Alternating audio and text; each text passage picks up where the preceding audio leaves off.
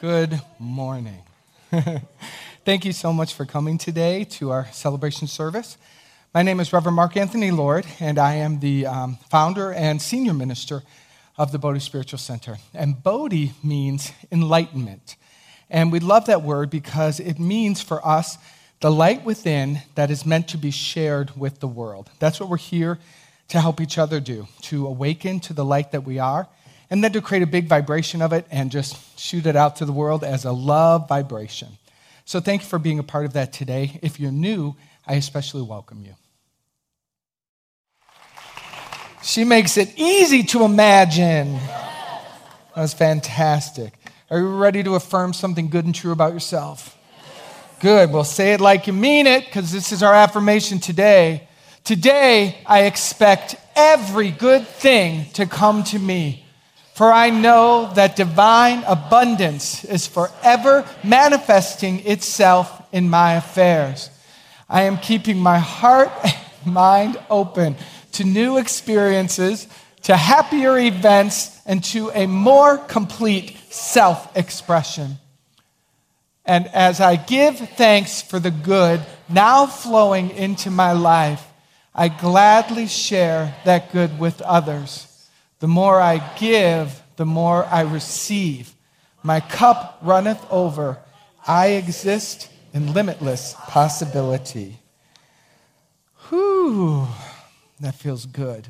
It feels good. It feels good because it's true.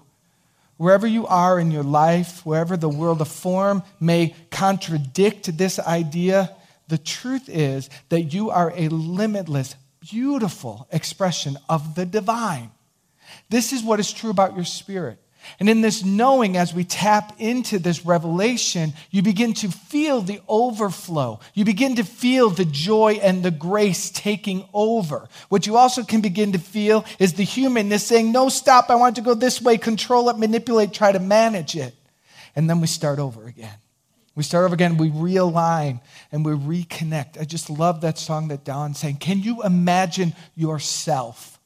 believing yourself so worthy, so precious unto, into, unto the divine, that what you want and desire that is good and true for you is already yours. That it's not just a benevolent being sitting up there in the sky, it is an entire universe of grace and love that is here serving you and supporting you. That there is a, a vibration of spirit from which you come can you imagine yourself as that? And inside of that, willing to let go of the depression and the fear and the low self esteem and all of those things that bring us down. Why does life continue not to work? Because we continue to place our attention upon that which isn't true about ourselves. It's simply not true that you're unworthy. So if you focus on that, life will not work. It can't work because that is untrue. You can't think yourself less than holy and then try to figure out how to make life work from there. Does that make sense to you?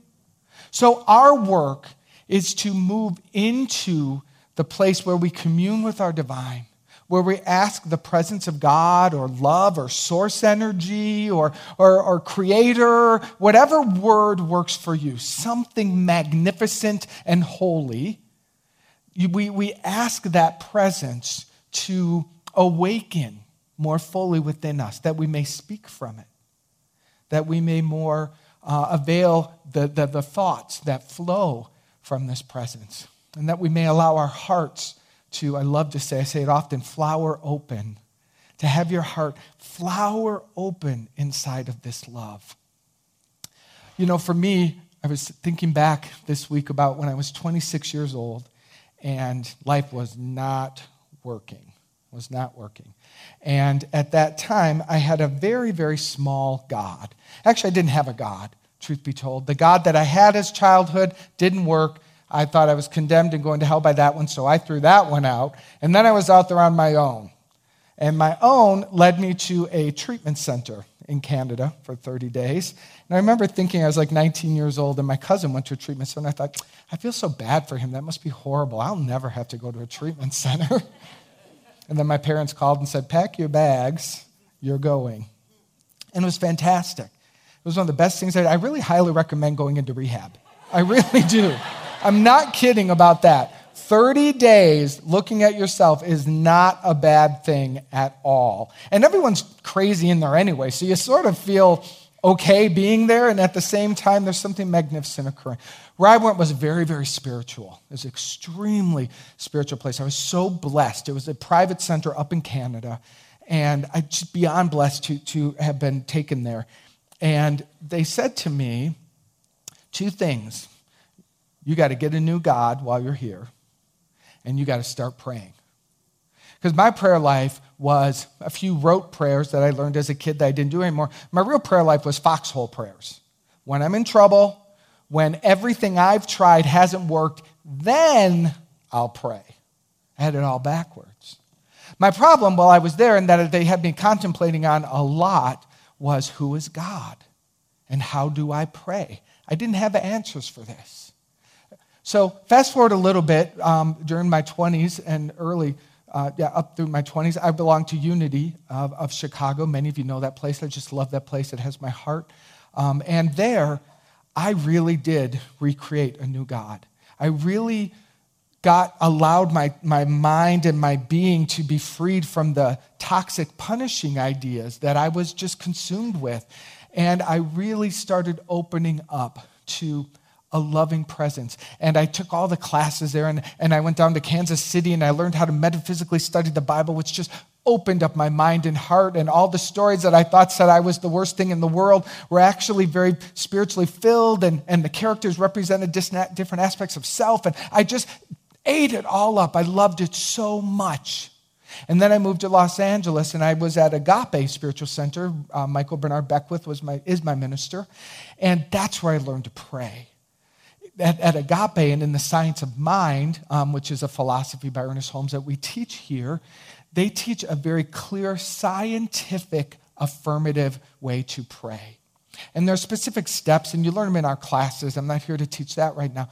But what occurred for me was that I no longer kept prayer as something over here in my toolbox that I open up once in a while. Like, how often do you really go into your toolbox at home? Just Seldom, right? Well, that's where my prayer life lived. To move that into my daily life, where prayer becomes a way of life. That's a practice. That takes me having to focus there. You know, it's like the idea you cannot change your body by going to the gym once every two weeks, right? I, am actually proving this to be true in my life right now. I'm just testing it for you so that you can check that off. You can't do it. You can't. I cannot be who I want to imagine myself to be and go there once every two weeks. I can't come, I can't pray once in a while and expect my consciousness to expand. You see, what we teach and know here is that prayer changes you. Prayer changes your mind, expands your understanding of self. It aligns you with the vibration of love that is within you, and you unify with that love. And from that love, the words you speak transform you. You are the container. You are the projector for your life. And as you place your attention upon the source energy in back of it all, and you allow that source energy to do some rewiring and some expanding and some loving of who you are, your life begins to work. That's ultimately the, the it's got to play out on the field, right?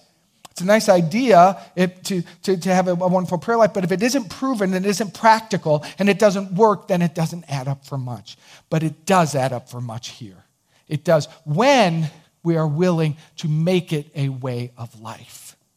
That's the journey that we're on. When we say yes to expanding our spirit and, and really living a spiritual life, we have to at some point move through the invisible door that says, I have to say no to some other things. I have to spend less time watching television or less time on the computer or less time doing this or that because the time must be invested into my practice, into praying and communing with God so that you understand it You must yourself nurture this relationship, see how it works, see how you get off course, get back on course, try it again. You will, just like learning how to play music, the, the most amazing pianists that travel the world, the master artists, are master artists because they dedicated their life to their craft and their music. For us, we dedicate our lives to our prayer, to our practice and the truth is, when we give our time and our energy there, time expands. And you know what else is magnificent? The things that you really want to do are the things that you end up doing. Somehow, it seems like you, all the options kind of dissolve. You use your time wisely for your spirit, and somehow you begin attracting just those things that nurture you, that really cause you to feel fulfilled in your life because that's what we're here for. And what that looks like for you is different from the person sitting next to you. What is fulfillment for you? That is what is interesting and important. We at Bodhi are as so dedicated to prayer as one of our primary practices. And the vision as we move forward is that we deepen more and more and more inside of the community of, of, we have wonderful prayer partnerships and things happening but in this new year we're going to be developing some programs that really help all of us specific classes that lead us to building prayer partnerships and manifesting inside our prayers and creating workshops so we can show up for each other to really help each other not just give it a try over here on a rainy day but to actually do it first god first begin our day with prayer. Begin our day with setting this intention. And then watch how it unfolds from there. This is the game we're up to. We also are aware that because we know prayer works, that this community um, needs prayer. We all need prayer in different ways and at different times in our lives. I need prayer at different times in my life when I'm falling down or being confused or sloppy or whatever I end up doing. I need you to pray me into my rightful place. And we need each other so that if we need help or whatever, we can know the truth and speak the truth. It's not spiritual bypass, it's placing our attention on what is good and true about you and helping you align with that. That's what we do together. Today, we bring our pledge drive to a close. It was a, it's been a long, wonderful drive, and I so honor and thank you all who participated. And we're going to bring it to close prayerfully and with a ritual. So I'm going to invite our pledge drive team to come forward and prepare this. You have been given a pledge card when you came in the door. Our hug team will, will um, if you could walk around with the, the um, pens for anyone who needs it or a pledge card. So pay attention to me because there's a few steps that are important. One, if you haven't pledged and you want to, you want to say, This is what you can count on me for in 2014, Bodhi Whatever that is, we so appreciate it. We want to reach our goals, and anything you do can help. So if you haven't done that, this is your time to fill out the card. If you have done that already, flip the card over and write a blessing. If you're not going to pledge, that's good and beautiful. You're like, that's just not mine to do. Flip the card over, and would you write a blessing for us? Would you just write something that you could give to us so that everyone has the joyous opportunity of coming up when you're ready and placing the card inside this bowl? So let's take a moment and pray. Open your heart and ask the spirit of your being Are you meant to pledge? And if you are, could you do that now? And if you've done it, thank you, thank you. And if you're not meant to do that now, what blessing, what intention would you like to give to Bodhi? What from your heart would help Bodhi grow and flourish in our spirit in the upcoming year? And when you get in touch with that, please write that down. And whenever you're ready, bring it up.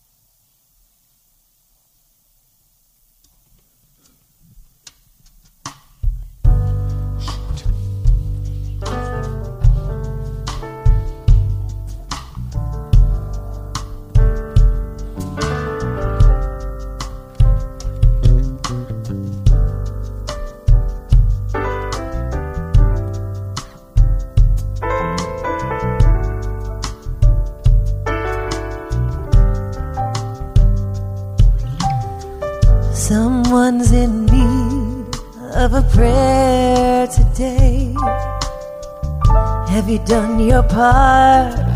Someone's in despair this day.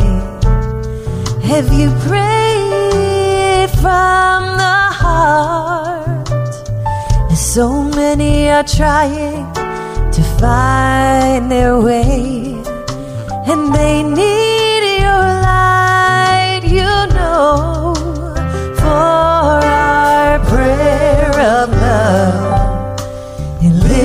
lifts them high, it heals them, sustains them, and sets them free. Our prayer of love, it lifts them high. It heals them, sustains them, and sets them free. Have you spoken the word today? Did you give your all in prayer? The world is in need of what you say. And did you answer the call and pray? So many are seeking the way to go, and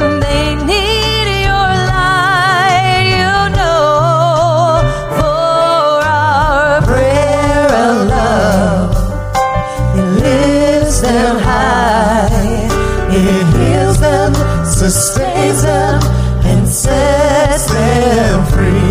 Our prayer of love lifts them high. It heals them, sustains them, and sets them free. Our prayer of love, it lifts them high. It heals them, sustains them, them free. Our prayer of love lifts them high. Lifts them high. It heals them, sustains them, and sets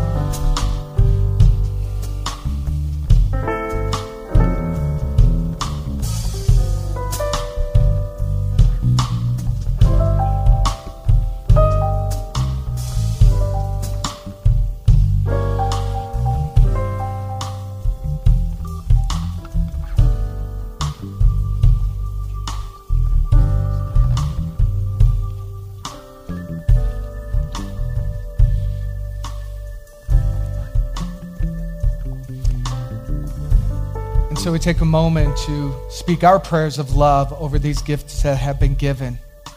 Take a moment and just extend love to this bowl, knowing and affirming that all the intentions that have been put in there are fulfilled and they are guiding us. They are bringing us to our becoming.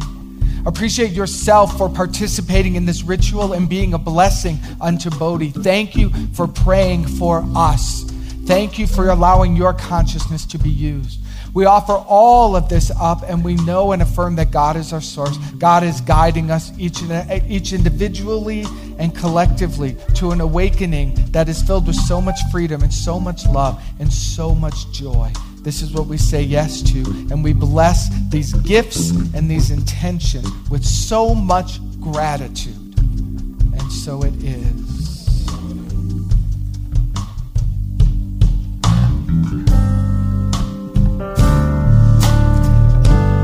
Have you spoken the word today?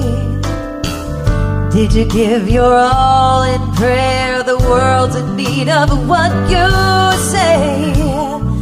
Did you answer the call and pray? So many are seeking the way to go.